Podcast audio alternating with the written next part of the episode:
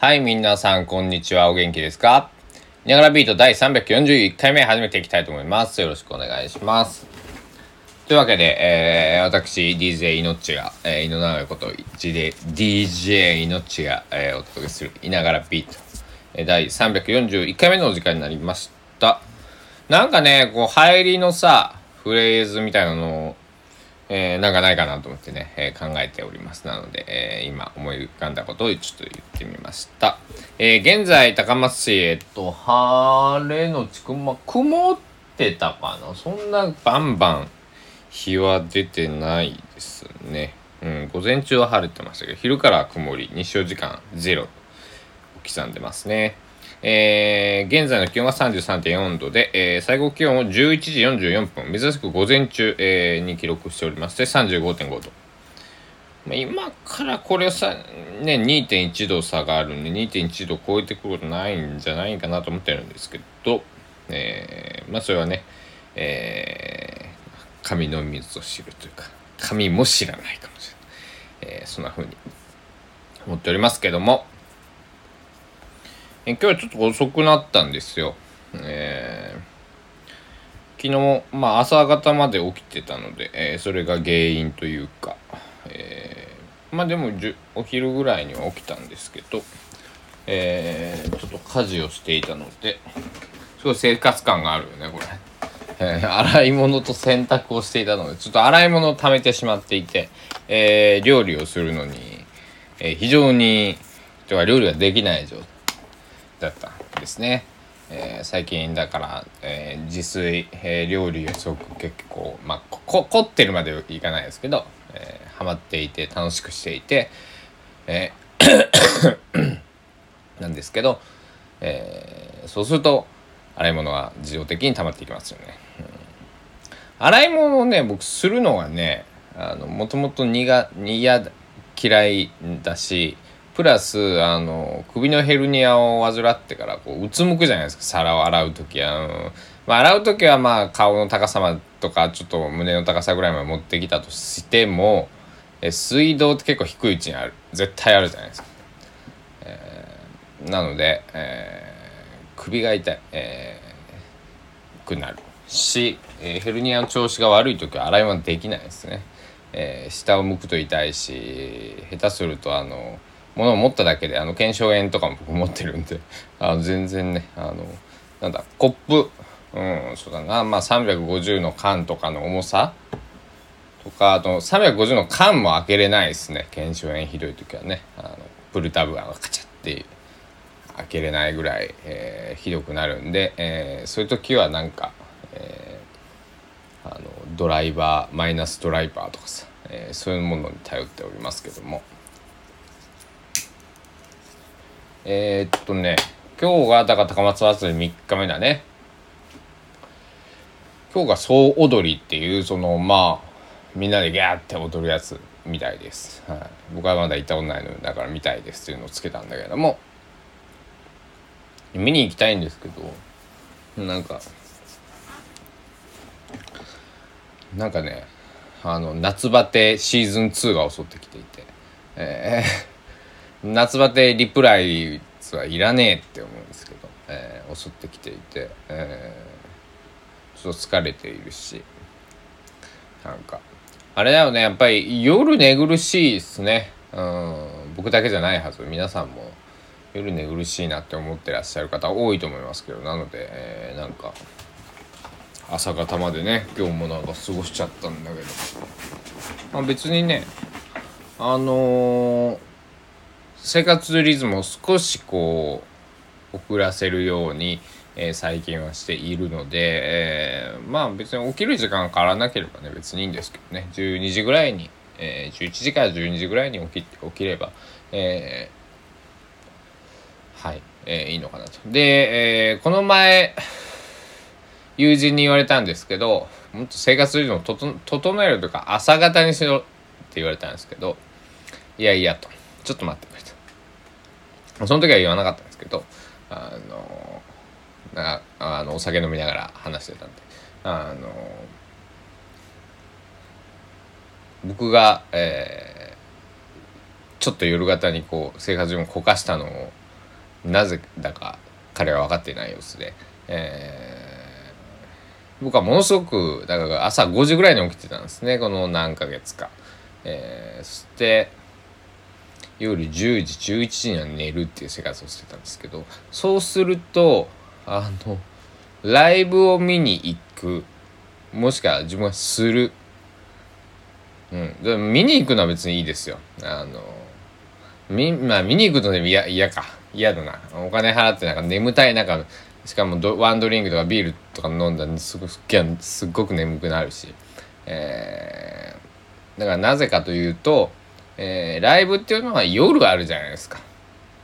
まあ、昼間ね土日の昼間にやってるイベントとかもあるけど基本的には夜、えー、日が沈んでから。まあ早くても4時、えー、遅かったらほんと8時スタートとかね。えー、9時スタートとかっていうようなそんなイベントもありますけども、えー、なので、えー、僕が働くその気合を入れ一番こう元気を出さなくちゃいけない時間っていうのはその夕方から夜にかけてまあテレビでいうとゴールデンタイムの時間があたりですよね。に、えー、一番こう力を発揮しなくちゃいけない。そうするとどういうふうな、え、生活をしたらいいんだろうってえー、思った時にあ生活リズムちょっと後ろ倒しにしなくちゃいけないなっていうふうに思ってね、えー、朝僕早く起きるの好きなんですよ。好きなんだけれどもあ夜にクオリティを発揮できないんだったらちょっとねあなんか朝早起き意味がないというか僕昼寝とかあんまりできないタイプなんであの昼寝ができる方とかだったらね、えー、そういう日だけちょっと昼寝をして、えーとかっていうね対処の仕方もあると思うんだけれども、えー、なので、まあ、そういう風な生活リズムに今はしていますね。お昼ぐらいに正午ぐらいに起きるというような。はい。なんだか僕の生活リズムを話しても えー、あれだけれども。まああの僕はすごく尊敬するのは医療とか、えー、介護職とか、えー、そういった方々。えー、工場勤務の方もそうです。えー、いわゆるまあ3交代とか2交代とか夜勤をされてる方ですね。まあ、特にその夜勤専門とかね、えー、になってくるとまだあれかもしれないんですけど3交代とかの僕も友人看護師とか、えー、介護の仕事とかしてる友人多いんですけども3交代の仕事って本当大変ですよね。まあその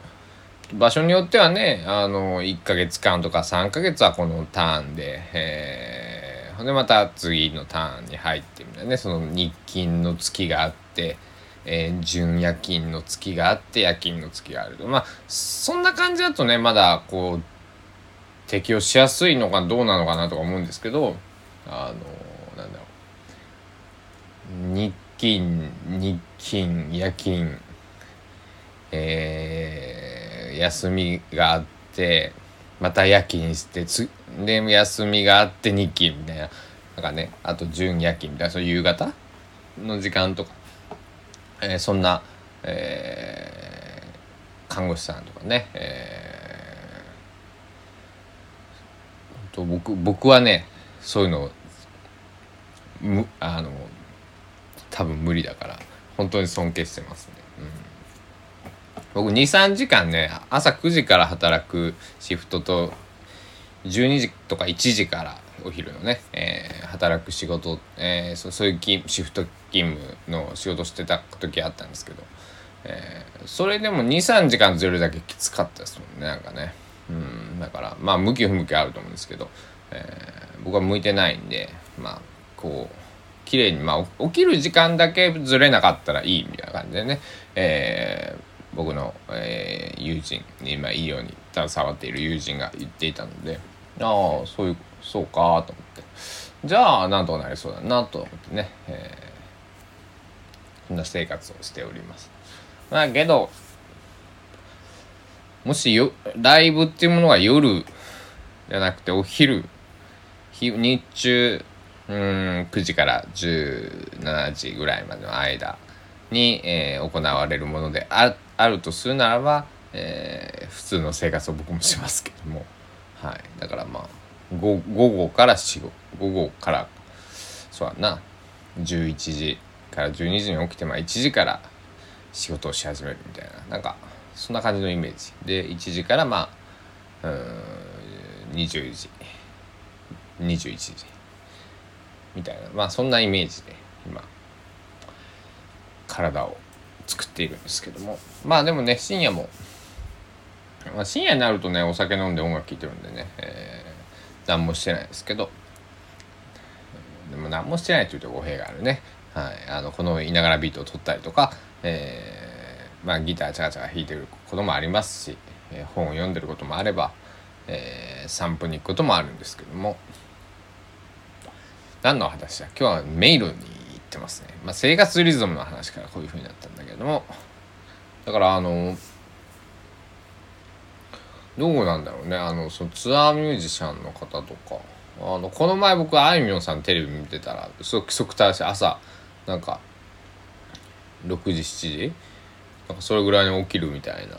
あのことを言ってって。だからどうなんだろうね。ツアーの時はやっぱり生活リズムはどうしてもずれると思うんですけど。普段はそういう生活みたいですね。うん。だからツアーとかあのねあみょんさんとかみたいにこうメジャーなアーティストさんである程度ツアーの期間こうドンとか決まったりとか。でも単発でねフェスとかもあるだろうしえー、なんだろう。夜中に収録とかっていうのもあるかもしれない。えー、ララジオとかね深夜のラジオとかちょっとやってらっしゃるのがちょっと僕ちょっとそこまでごめんなさい詳しくないんですけどえー、ね。どうなんですかね、うん、ライブ活動を主にしている、えー、ミュージシャンの方々はやっぱりなんか朝まで起きてらっしゃるような、えー、そんな僕はイメージですね。うん。そう。日が出たくらいにね寝るのもね悪くないんいいよ。すごく背徳感があって。えー、こんなことを、えー、日曜日のお盆休みの夕方に喋っております私ですけども、まあ、今日は、まあ、夜は何を喋ろうかな。なんかお盆休み。そうそうそう。一つ言いたいことがあって。そうあのさ毎年夏になると戦争の番組とかあるじゃないですか。あれは僕すごく否定的で。あなんだろう。まあ分かるんですけど夏がもちろん、えー、広島長崎に原爆が落とされて8月15日が終戦記念日。っていうその節目というかなんていうか。うん。あ分かるんだけども。まああとまあ子供もまあね夏休みなんで見やすかったり、えー、するからあれですけどなんかなんだろうな。夏だけに毎年やってもねって僕はすごく思ってましたから、うん。まあ、そうじゃないテレビ局だったりとか、えー、なんだろう。制作の方々とか、えー、いると思うんですけどもちろんその夏だから視聴率が取りやすいっていうのもあると思います。そのみんなが終戦記念日だねってなるから、えー、思うんだけどもなんかこういうのこそなんか冬例えばクリスマス前とかね、えー、バレンタインのところとかねなんかこう日本人、うん、日本人というかまあ僕まあ日本人って言っていいと思うんですけどまあその平和教育っていうのを、えー、僕たち戦後生まれの世代は受けてきている。のでなんだろう。たくさんのことがその夏にいろんなことがあったっていうのも分かっていることで、えー、でかつ終戦記念日っていうのが、えー、具体的にあるからそこでわざわざ、えー、やる必要はないんじゃないかなと。えー、なんかこう忘れているうんその震災のこともそうだし9.11とかまあなんだろうないろんなことがその生活じゃないですか。生活だし人生のどっか、えー、自分が、まあ、直接関わってなくてもこうテレビの中で衝撃を受けたりとか、うんまあ、報道でね、えー、とかっていうところだと思うんで、えー、まあたくさんの出来事その忘れてはいけないことっていうのはたくさんあるけれども特に戦争なんかっていうのはなんだろうなうんまあ季節とくっつけると、まあ、歌もそうですけどもいろいろこう届きやすかったりはするのでもちろんそのんなんだろう。まあちょっとビジネスライクに行くとそれは確かに正しいのか正しいとは思いますけどもうんねそんな時にしかテレビで戦争のことをやらないっていうのはなんか僕はすごく悲しいことだなって思っています。なのでうん例えば年を超える時、えー、年越しの時に、えー、戦争の悲惨さを訴えるような番組をやっている、えー、ような、えもしそんな放送局があればすごく応援したいなと、え思うしクリスマスの夜に、まあ、イブの夜とかに戦争で、えー、戦争の番組とか平和を訴えるような番組、えー、そういうものを放映してもらいたいなっていう一こう僕もリスナーとして一人の一般庶民としてのなんかちょっと感じるところですね。うん、命日とは違うからね戦争はね。そのもちろんそのまあうん原爆とか、えまあ、8月だったら日航機のね墜落事件とかそういうまあ、うん、なんだろうたくさんの人が亡くなられたっていうところの、ものありますけど終戦記念日はとか戦争っていうのはずっと行われているまあ今もそうですけどロシアと、えー、ウクライナ。ずっと行われているものだからなんか僕たちは戦争イコール夏みたいな結構こう刷り込みがまあ、僕はちょっとあったりすると。で、うん、なんだろうな。なので、あの冬の戦争はどんなものだったのか、日本から見て、うん。なんかそういった、えー、ね、うん。夏の暑い日の出来事だったみたいなのがたくさんあるけども、冬の寒い日にっていうのはあんまり聞かないので、えー、そういうものをちょっと僕も YouTube とかにね多分あったりすると思うので、えー、ちょっと探してみたいなと思います。うん。ちょっと毎年こうなんだろうバーゲンセールのように戦争がこう消費されていくのがすごく僕は嫌です、うん。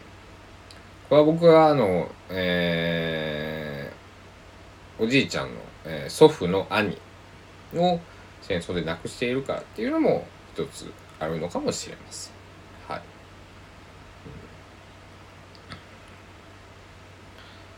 うん。というわけで そう。そうなのよ。戦争っていうのは日々 365日何年間もえー、人は殺し合いをずっと続けている狂った、えー、そんな場所なんだっていう、えー、ふうに僕は思うから、うん、だから365日、えー、本当は忘れちゃいけないと思うし、えー、まあけど もちろんね、えー、日々のこともあるし、えー、なんだろう戦争のことばっかり考える、えーと僕だってできないけども、えー、平和。と、うん、戦争の悲惨さというか無様さだよね。無様だよね。戦争なんだろうな、うん、僕はすごく無様だと思うな戦争は。かまあもうちょっと優しく言うとかっこ悪い、うんまあ、全然生かしたところが一つもない、えー、そんなふうに思っています。